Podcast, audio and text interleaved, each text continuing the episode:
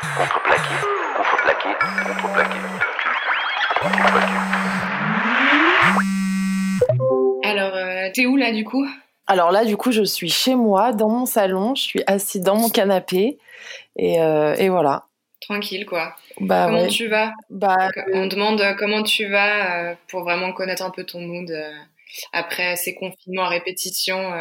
Ouais, non, bah vraiment dans un bon mood. J'essaye de pas trop penser au confinement et pas me dire comment ça aurait pu être si on n'avait pas été confinés. Je me dis que c'est comme ça et que il faut avancer comme ça. Et voilà, au final, moi j'ai créé mon entreprise, j'ai créé ma marque finalement un mois avant le premier confinement. Donc je sais même pas ce que c'est que d'avoir une marque quand on n'est pas confiné. Ouais, donc j'ai pas vraiment de point de comparaison. Donc je me dis que bon c'est pas si mal et qu'il faut continuer comme ça, et puis il y a plein de trucs cool qui arrivent, donc je vais pas me plaindre, et donc je suis super contente, voilà.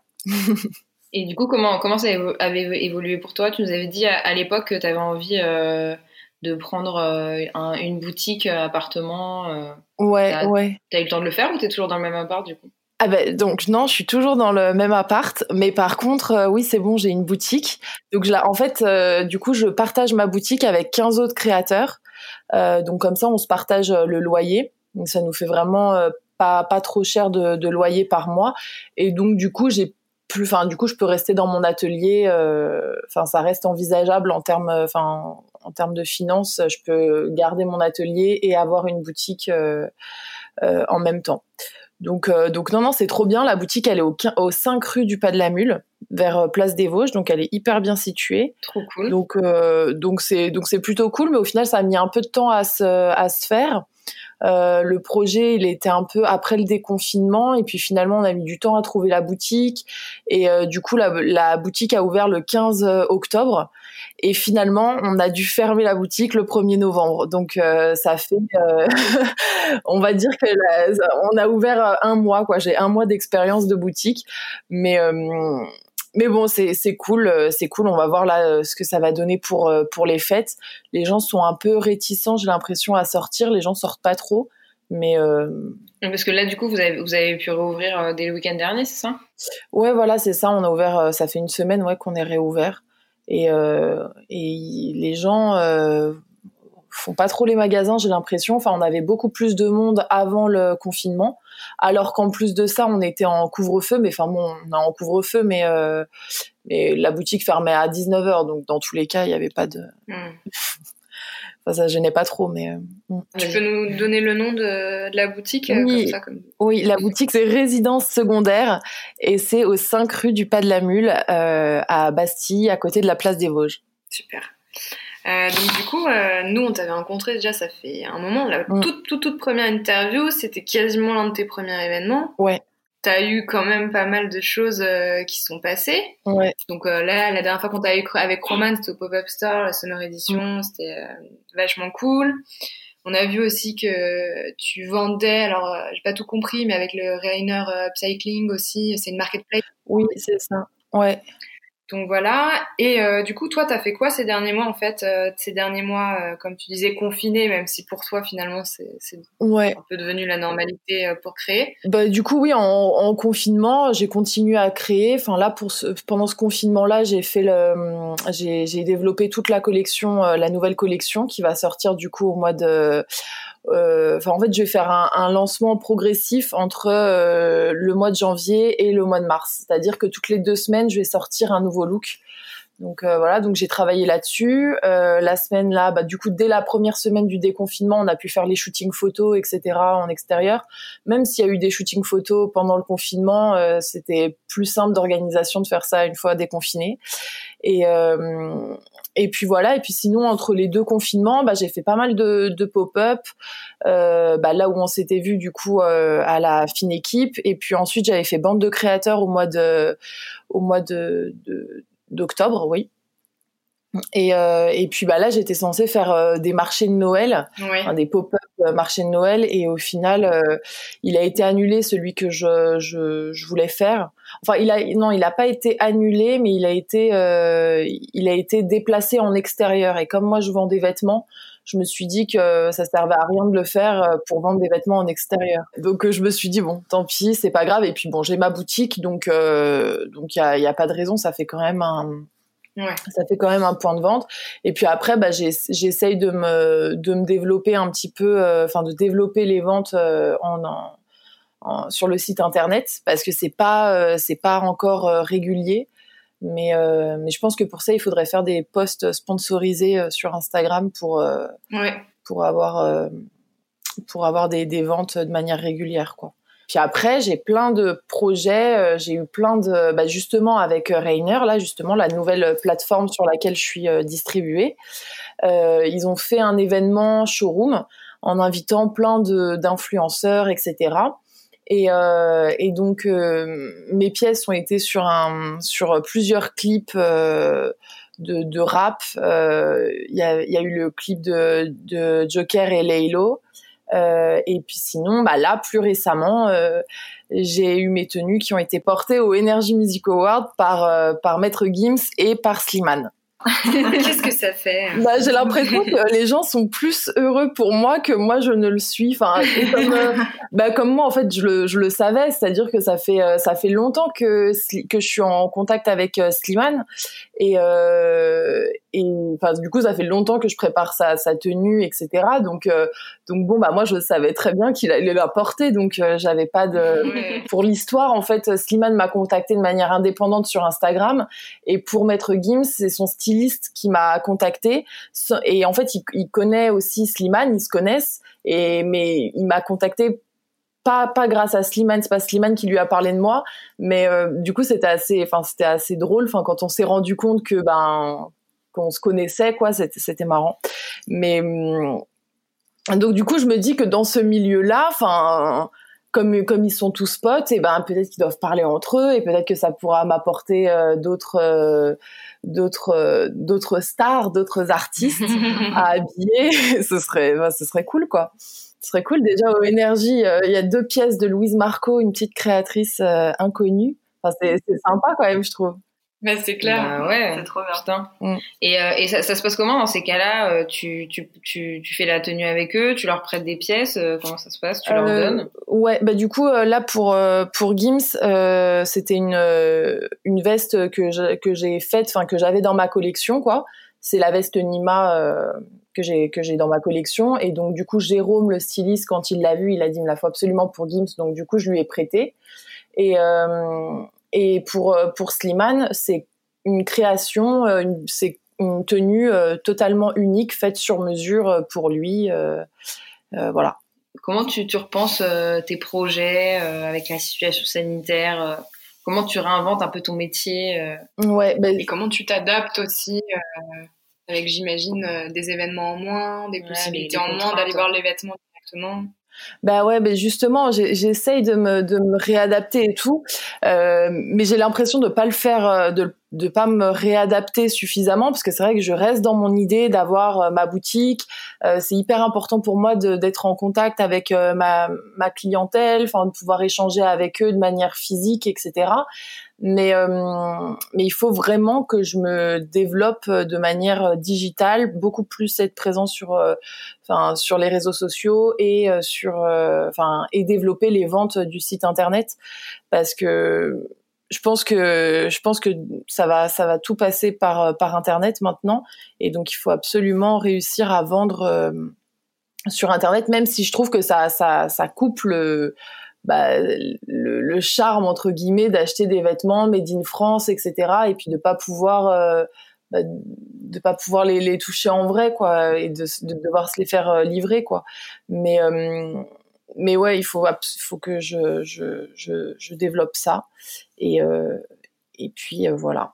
Et est-ce que tu as vu dans le monde de la mode en général, est-ce que tu as vu des adaptations, je sais pas, peut-être le fait que les collections elles soient décalées, certains qui font du coup un peu moins de collections, etc. Tu as T'as senti un vrai changement qui, toi, t'impacte ? Non, pas, moi, j'ai pas trop senti d'impact parce que je suis pas une grande, etc. Mais c'est vrai que oui, tous les créateurs font un peu leur défilé quand ils veulent. Enfin, on a plus ce rythme vraiment de Fashion Week hyper précis, etc. Donc du coup, chacun fait un peu ses événements et puis ça fait des événements beaucoup plus créatifs entre ceux qui font des retransmissions dans des grands restos, dans des palaces où ils offrent le repas, etc. Enfin, c'est totalement un autre, une autre façon de faire un défilé, quoi. Au final, une présentation. Donc c'est intéressant et puis ça peut aussi donner des idées, quoi. Moi, ça me donne aussi des idées pour éventuellement présenter ma collection au mois de mars. Enfin là, la collection été au mois de mars et voilà. Et toi, du coup, plus personnellement, est-ce qu'il y a quelque chose qui a changé un peu dans ton quotidien ? Ouais, après c'est vrai que moi, comme je disais au début, comme j'ai lancé ma marque finalement pratiquement en plein confinement, enfin 2-3 mois avant le premier confinement, j'ai senti que des évolutions. Ma marque, elle fait que d'évoluer. J'ai de plus en plus de ventes, j'ai de plus en plus de contacts, j'ai de plus en plus d'opportunités et du coup j'ai de plus en plus finalement de choses à faire et il faut que je me réorganise. Donc je sens pas une baisse de travail ou d'opportunités, puisque moi je suis en évolution constante parce que je viens de débuter, alors que si j'avais plus d'ancienneté, et peut-être que j'aurais senti une baisse de régime, et du coup finalement je le sens pas et ça fait que j'ai de plus en plus de travail, quoi. Mais oui, après dans mon quotidien plus personnel, je sais pas si vous avez vu, mais du coup je me suis ouvert un compte perso Instagram et c'est passion cuisine, quoi. Vraiment. Merci pour tes recettes, Louise. Je filme toutes mes recettes et j'adore ça. Comme je mange, du coup je mange tous les soirs chez moi. Enfin, je mange tout le temps chez moi finalement, comme il y a plus de resto d'ouvert. Enfin, pas que j'allais beaucoup au resto, mais on se faisait quand même des petites soirées, etc. à l'extérieur. Donc c'est vrai que les soirs j'étais pas souvent chez moi. Et là, du coup, ouais, je suis un peu contrainte d'être chez moi et donc, du coup, voilà, petite passion cuisine. Et j'adore montrer mes recettes. Hein. Tout le monde me fait il va de son petit commentaire. Ah, moi je fais comme ça, moi je fais comme ça. Ah, trop bien. Vas-y, je vais tester. Ça me donne trop envie de continuer tous les jours parce que je suis trop curieuse de savoir ce que les gens ont à dire sur mes recettes tous les jours. Et ouais, et du coup aussi, t'as rebondi un peu parce que t'as commencé à faire des masques pendant le premier confinement, il me semble. Ouais, j'avais fait des masques pendant le premier confinement et puis bon, au final, j'ai un peu arrêté parce que c'est pas ma passion première, on va dire. Donc voilà, puis ça prend du temps mine de rien et puis il fallait les vendre pas cher, clairement c'était quasi pas rentable. Donc et en plus de ça, moi je faisais avec du coup des matières de seconde main. J'avais pris je m'étais confinée chez mes parents pendant le premier confinement. Donc j'avais récupéré tous leurs vieux draps un petit peu usés, etc. Donc au final, je sais pas si c'était vraiment ultra sécurisé en termes de transmission de bactéries, enfin. Ouais. Mais bon, après de toute façon, si on veut un masque aux normes, il faut prendre les masques en chirurgicaux. Enfin les masques en papier, voilà, les masques chirurgicaux. Donc, de toute façon, les masques en tissu ne sont pas ultra sécures dans tous les cas, mais oui, puis ça m'avait fait plaisir aussi. J'avais fait un tuto